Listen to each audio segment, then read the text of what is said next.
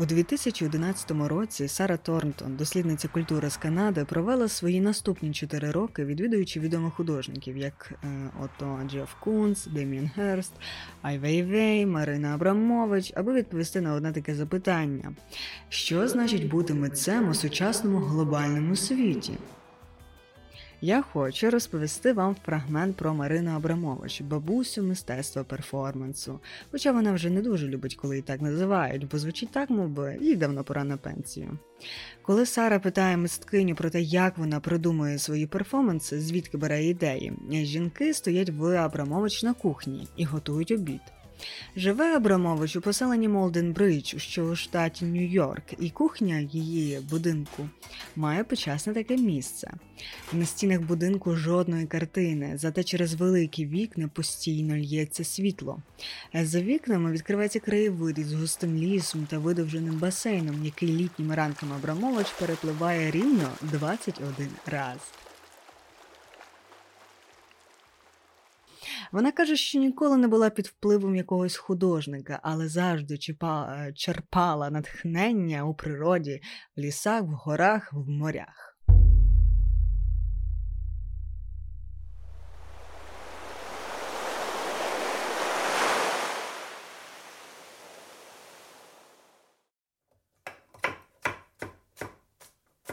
Ідеї можуть прийти будь-коли, будь-де. Скажімо, коли я готую цей гаспачо чи сиджу в туалеті, говорить Абрамович, нарізаючи власноруч вирощені помідори.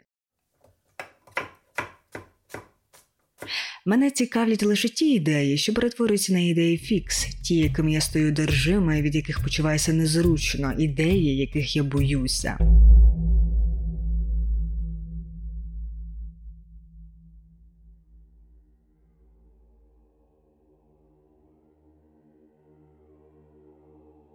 Те, про що говорить Абрамович, можна назвати трохи інакше чуйкою або професійною інтуїцією, коли за твоїми плечима є такий великий шмат досвіду та експериментування, через що ти швидше можеш виокремити якісні ідеї серед ну, не дуже. Проте е, для вас з нами, не дуже досвідчених, молодих і зелених. Так покладатися на свою чуйку не варто, ще якщо вона вам не дуже допомагала. Тому сьогодні ми поговоримо про те, як можна покращити це професійне чуття, щоб придумати хороші ідеї. Здоров! Ви у псячій буді. Тут ми говоримо про життя і чуть-чуть про мистецтво.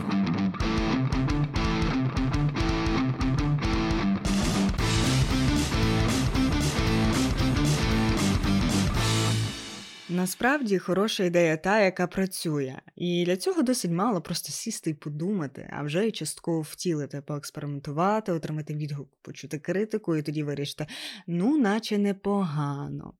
Е, Так вважає компанія ідео, і не лише вони. Якщо ви коли-небудь читали, як проваджують інновації у солідних ентерпрайзах чи institutions, або як перевіряють стартапи на можливу успішність. Ем, про це поговоримо якось пізніше. Але е, другим кроком в методичці ідео для придумування інновацій після натхнення, про яке ми говорили в минулому епізоді, це є синтез. Або, як вони кажуть, складний і повний випробування та пошуків сенсів.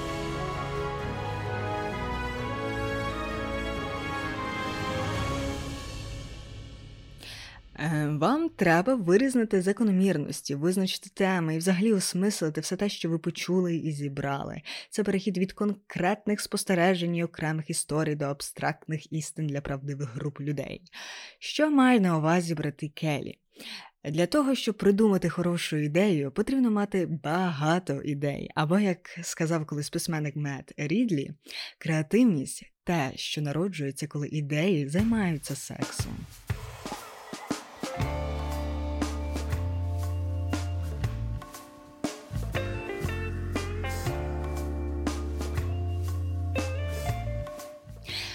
Для синтезування для синтезування відео малюйте у собі карту емпатії. Ще раз нагадую, раптом ви забули, компанія Ідео розробляють різні продукти, використовуючи підхід дизайн мислення. І вони розробляють і столи, і спеціальні джинсові куртки для бренду Levi's, і насоси для молока для молодих мам, ну всяке різне. Тому вони витрачають е, такий великий шмат саме на дослідження, інтерв'ю з кінцевим споживачем, і оця карта емпатії, власне, створена, коли ви поговорили з кимось. І тепер вам треба проаналізувати все сказане. Отож, е, в тій карті емпатії ви маєте зазначити інформацію за такими категоріями: кажуть, думають, роблять, відчувають. Тобто, що ваші респонденти розповіли на ваші запитання, що вони самі думають з цього приводу, як вони себе поводять і як при цьому вони себе відчувають. Коли ви це все в своїй карті зазначили, то можна почати рефлексувати, чи є щось там нове, таке несподіване, якісь такі протиріччя, можливо, якісь е, зв'язки, а може приховані потреби, про які вони соромляться казати. Наведу вам приклад, який я почула на курсі Марини Пташник, як вона в якійсь одній компанії робила дослідження для реклами одного бренду коньяку. І от вони спитали своїх респондентів: а ну, а розкажіть, як ви уявляєте ідеальний момент, коли ви п'єте коньяк? І чоловік таки каже: Ну, я уявляю камін. Розпалене вогнище, я сиджу у кріслі качалці, ноги вкриті дорогим хутром, я покурю цигарку і з кришталевого бокалу попиваю коньяк. Ну і ще якась жіночка з боку красива.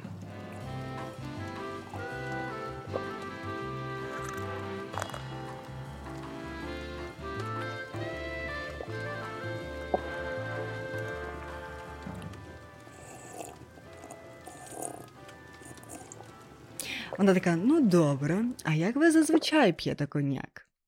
Ну, чоловік каже: Та як? Беру пляшку, кличу друга, ми беремо з собою пластикові стаканчики, якісь чіпсики, і в мене на дачі чи біля озера та й випиваємо потроху.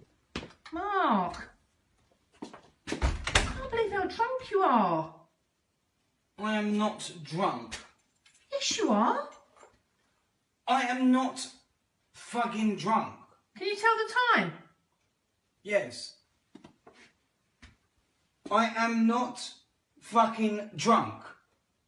Як бачите, дуже велика різниця між реальністю та ідеальною картинкою, але які ще висновки можна зробити? Як мінімум, що пляшку потрібно зробити зручною для носіння, бо люди випивають не вдома а перед каміном. Е, Також треба, щоб вона зручно відкривалась і закривалась, щоб при перенесенні нічого не розлити. Ну і зрештою, е, всю цю ідеальну картинку в стилі English Aristocracy можна використати у створенні креативу, реклами чи чогось такого. Карта емпатії від ідео дуже прикладна, але не єдина. Е, Для більш творчих процесів я би радила робити такі собі мапи думок від Тоні Бюзена.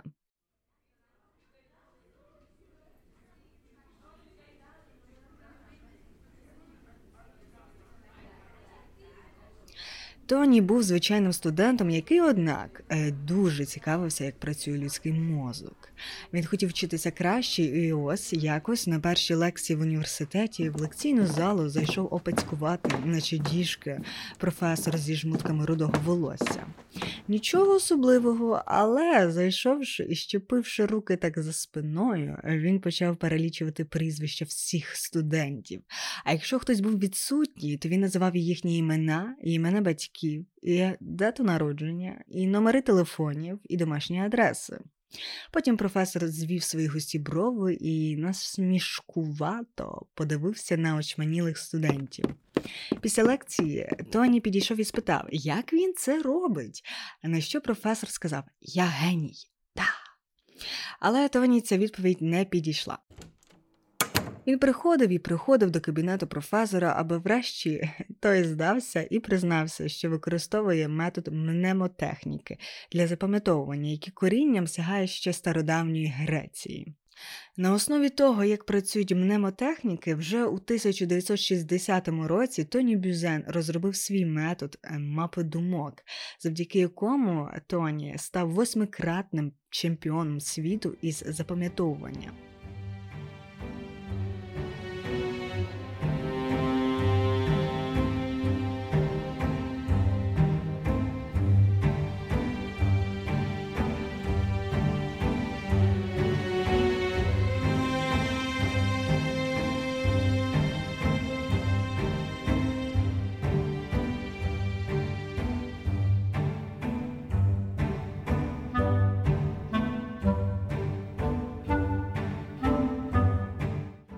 Що це за мапи думок такі? По-перше, е, цей метод зараз є дуже популярним не лише для покращення пам'яті чи конспектування, а й для брейнштормінгу, пророблення сюжетів в романах чи навіть ведення туду листів. Як робиться ця мапа? Е, це така діаграма, яка відзеркалює будову нейрона, який, якщо ви знаєте, має відгалуження, наче гілки від дерева, що променями розходяться від центру клітини. Так само і цей нейрон по центрі стоїть щось таке основне, з якого приростають розгалуження на основні на основі асоціативної моделі. Наприклад, є слово оркестр. Воно посередині. Ми робимо гілку, яка називається духові інструменти. З тої гілки ще трохи меншу і підписуємо її дерев'яні духові інструменти. І потім ще одну, підписавши її сопілка. Потім вертаємось і робимо нову основну гілку, яку назвемо струнні інструменти. Ось і все. Так роблячи, ви можете розробити діаграму, як виглядає сучасний оркестр, і запам'ятати, хто де стоїть. Е, Є кілька правил для цього методу. По-перше, кожна гілка новий колір. Е, це має посилити реакцію мозку, а також підписи мають бути не у вигляді речень чи запитань, а лише у вигляді слів або складних слів якщо я правильно сказала. Е, є книга від Тоні українською від видавництва Старого Лева, він, власне, і вчить, як саме користуватися цим найпотужнішим інструментом мислення у світі, як він каже. І частково так дійсно є, бо викладання думок та ідей у вигляді діаграм та схем це давня традиція. Зокрема, є відоме таке аж від 6 століття до нашої ери відоме таке дерево Порфирія від філософа Боеція. Інші такі відомі мислителі, художники та науковці, там Леонардо да Вінчі, Альберт Ейнштейн, Чарльз Дарвін, Річард Фейнман, вони також часто креслили і малювали у своїх нотатках і у вигляді діаграм також. Я думаю, що мапи думок Тоні Бюзена дуже хороший метод, щоб систематизувати ідеї, віднести все те, що ви надумали, у певні категорії, іншими словами, поскладати все те, що ви надумали, щоб змогти зробити той клятий синтез. Берети Келі кажуть, що на стадії цього синтезу вони намагаються віднайти найродючіший ґрунт для інновації. Для цього вони перетворюють отримані дані від своїх досліджень на структури, яких діють певні принципи, а це у свою чергу дозволяє розширити бачення проблеми. Е, Насправді і Марина Абрамович е, казала, що в цьому світі ми не спроможні винайти щось таке, чого б не існувало раніше. Йдеться тільки про зміни площини бачення. Усі справді революційні речі просто у тебе під носом і є вкрай простими. Однак ти не побачиш їх, доки не набудеш необхідного стану свідомості. Так, е, брати Келі, як коли робили дослідження для супермаркету, побачили, що питання, як зменшити час очікування покупця, можна переформулювати на як змінити сприйняття покупцем часу, витраченого на очікування. І в цей спосіб вони відкрили просто ціле розмаїття рішень, як ото повісити на стіну екран і транслювати серіал Друзі. Е, дуже часто креативність починається там, де звучить правильне запитання. Як казав колись Альберт Ейнштейн, якби у мене було 20 днів на вирішення проблеми, 19 з них я б витратив на визначення того, що я маю вирішити.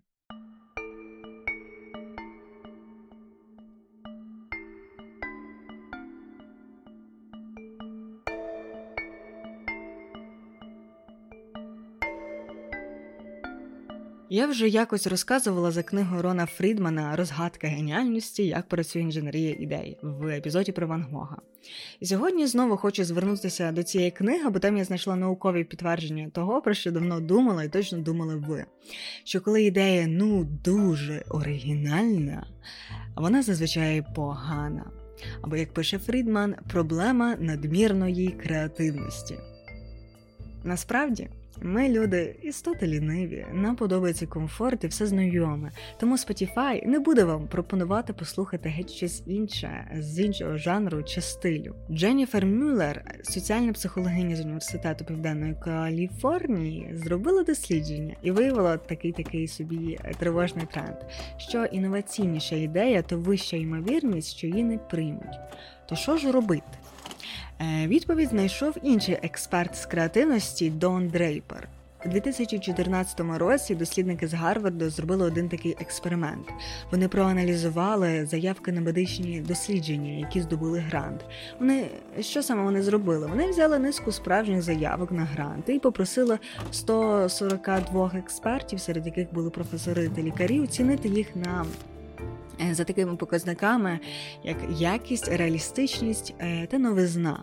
Вони мали в цілому оцінити те, наскільки вони впевнені, що в це дослідження варто вкласти гроші. Виявилось, що чим новаторською була пропозиція, то річ експерти рекомендували її фінансувати. А знаєте, які рекомендували? Е, ті, в яких було трішечки новаторства. Або, як сказав Дон Дрейпер, вивівши формулу популярності, вторинно, але з родзинкою. Так працює література. Сюжет драми Шекспіра Гамлета повторюється в мультику Король Лев. Всі фільми Марвел побудовані за таким же принципом, і якщо говорити в контексті художників, то таким чудовим прикладом буде український митець вірменського походження з 19 століття Іван Айвазовський.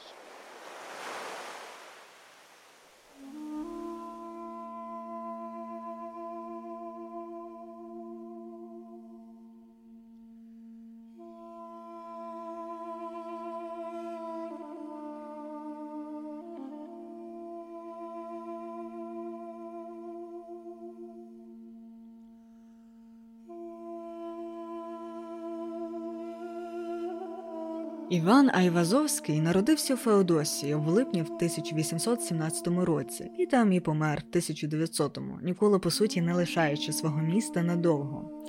І він залишив місту не лише культурний спадок, а й провів у ньому питну воду, спонсорував будівництво залізниць, галерей. Знають Айвазовського як більше художника-мариніста, тобто того, хто малював море, батальні сцени з моря. Він, між іншим, створив більше шести тисяч картин, з яких чотири тисячі відносяться до мариністики. Художник часто витрачав лише один день на картину, працюючи з самого рання і до вечора, щоб бути в такому творчому тонусі. А міжнародний арт-ринок Айвазовського ну дуже любить. З 1994 року на акціонах було продано досить багато робіт Айвазовського на кілька декілька мільйонів доларів. Наприклад, від відплиття Колумба із Палоса продали за майже 2 мільйони доларів на аукціоні Сотбіс у Нью-Йорку. У Києві є 18 оригіналів творів Івана Івазовського. Всі вони зберігаються в Київській картинній галереї. Але повернемось до такого важливого запитання. Як він зміг намалювати 4 тисячі картин, і це лише одне море, ще 2 тисячі чогось там ще. Щоб ви розуміли, людина померла, коли їй було 83 роки, і помер Айвазовський, стоячи за своїм мольбертом. У нього є лише одна нескінчена робота, і це власне та, яку він не скінчив, бо помер. Називається Вибух корабля. Завдяки цій картині ми на сьогодні вже знаємо секрети продуктивності та геніальності його творчих ідей, коли Айвазовський зображав морську стихію. Готові дізнатися, що насправді таланти від Бога не існують, і ми усі просто ліниві дупи. Багато хто думає, що Айвазовський змальовував море, сидячи на березі, спостерігаючи за хвилями, ну або як інакше пояснити всю цю фотографічність та реальність. Але ні. Айвазовський малював у майстерні. Мариніст е, вважав художником ту людину, яка вміє змальовувати образи з пам'яті, а не з реальності. Більше того, свою майстерню Айвазовський пофарбував у темно-коричневий колір, аби не відволікатись від другорядних образів. Через це довкола Айвазовського кружляють такі легенди його феноменальної пам'яті і віртуозності. Бо якщо подивитися на його картини, вони дійсно передають таке враження, що ця хвиля вас просто накриє.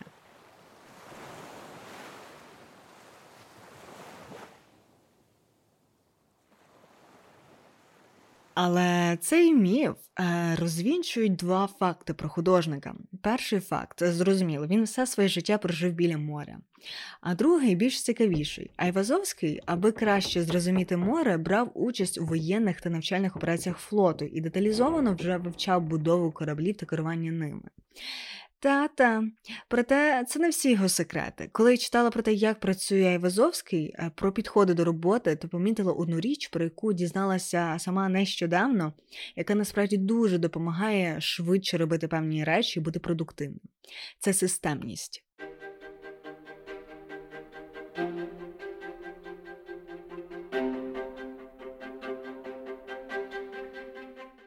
Я знаю, що для багатьох творчих людей творчість це часто мука. Ти сидиш, дивишся на біле полотно чи білий порожній екран з відкритим Google Documents і можеш так просидіти годинами. Особисто я дуже ненавиджу писати сценарії для епізодів. Мені аж погано стає, коли я, маю, коли я розумію, що маю витратити кілька годин на дослідження теми. Кілька годин. На противагу Айвазовський підходив до роботи з радістю. Більше того, найдовший термін для нього е, для написання картини займало лише 10 днів. Ну просто згадати тут інших художників, які малювали руками і не закінчували свої роботи.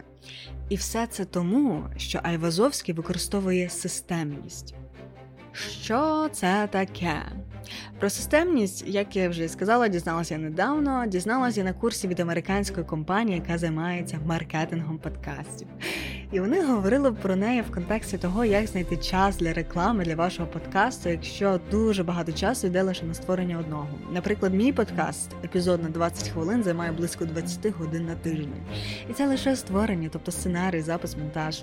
Щоб скоротити цей час, хоча б до 15 годин, для цього потрібно внести системність у вашу роботу. Тобто, коли ви щось створюєте, і це не вперше, спробуйте наступного разу записувати, які дії ви постійно маєте зробити, і скільки часу вони у вас займають. А потім складіть список з цих справ, і кожного разу, коли вам буде потрібно братися з роботи, вас накриває просто цей ступор і прокрастинація. Беріть цей списочок в ручки. Що він дає? По-перше, вам стає легше, і, бо зрозуміло, що робити крок за кроком. Друге, з часом ви почнете швидше робити ці речі, бо вже не буде страждальних пауз. Ну і по-третє, з цих дій можна буде побачити, які дуже дрібні, і можна комусь там делегувати, делегувати або автоматизувати.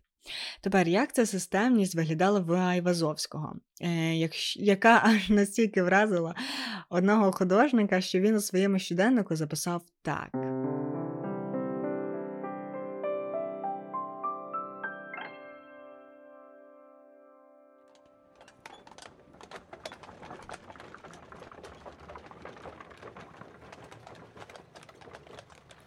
З манерою виконання художніх робіт покійним знаменитим художником-мариністом Айвазовським мені довелося випадково ознайомитись у 1889 році під час однієї з моїх закордонних поїздок у Біариць.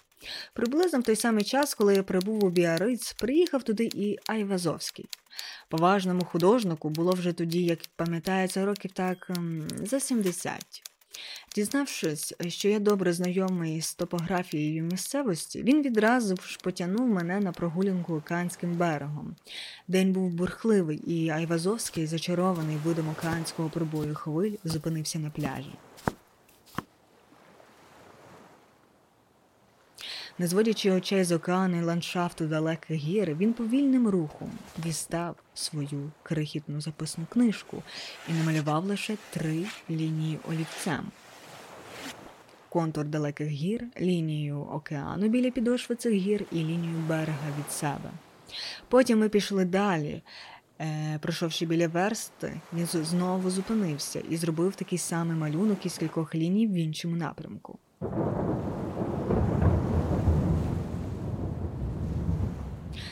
День похмурий сьогодні, сказав Айвазовський. І ви мені, будь ласка, скажіть тільки, де тут у вас сходить і заходить сонце. Я вказав, Айвазовський поставив у книжці кілька крапок і сховав книжку до кишені. Тепер ходімо. Для мене цього достатньо. Завтра я намалюю океанський прибій у Біариці. Другого дня справді були написані три ефектні картини морського прибою у Біариці вранці, у півдні та під час заходу сонця.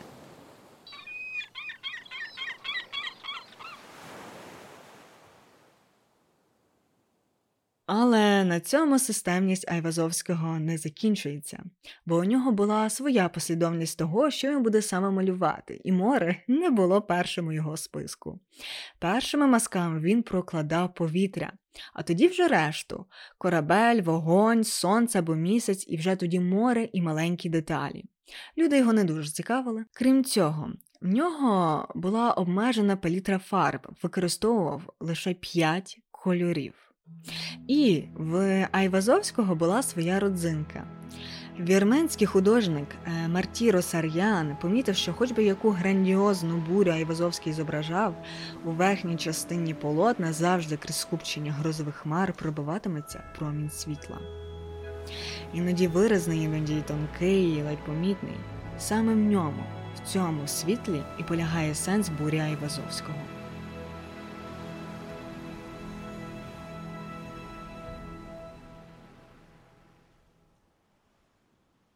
Звісно, Айвазовський і Марина Абрамович не дійшли б до такої майстерності з придумування ідей зразу. Вони багато вивчали, багато експериментували, багато досліджували.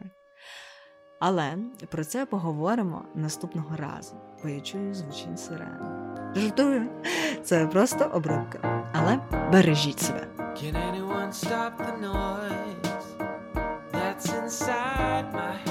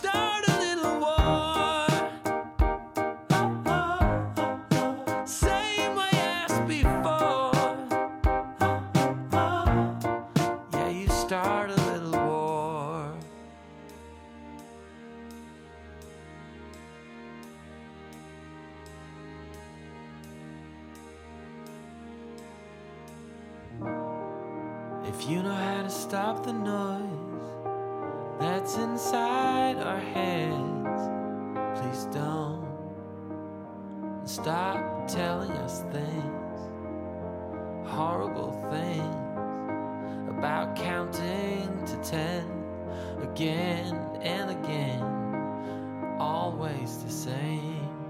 It's like one, two, three, four, five, six, seven, eight, nine, ten,